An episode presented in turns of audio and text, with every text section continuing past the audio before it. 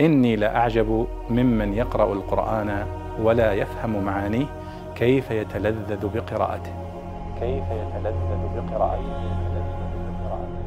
ورد سؤال عن معنى قوله تعالى يمترون، قالوا بل جئناك بما كانوا فيه يمترون، ما معنى يمترون؟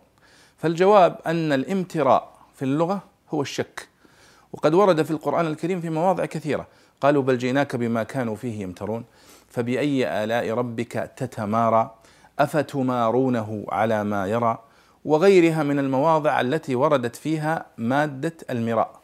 فالمراء هو الشك والمماراة، وقوله سبحانه وتعالى فلا تك في مرية، فالمرية والامتراء هي الشك، والله سبحانه وتعالى يقول قالوا بل جئناك بما كانوا فيه يمترون، أي بما كانوا فيه يشكون ويشككون ويكذبون.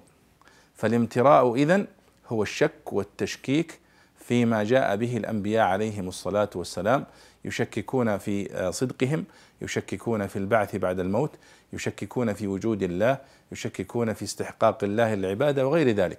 فإذن الامتراء هو الشك، يمترون أي يشكون، وهذا التشكيك طبعا يؤدي إلى التكذيب وإلى الاستهزاء وإلى السخرية بعد ذلك.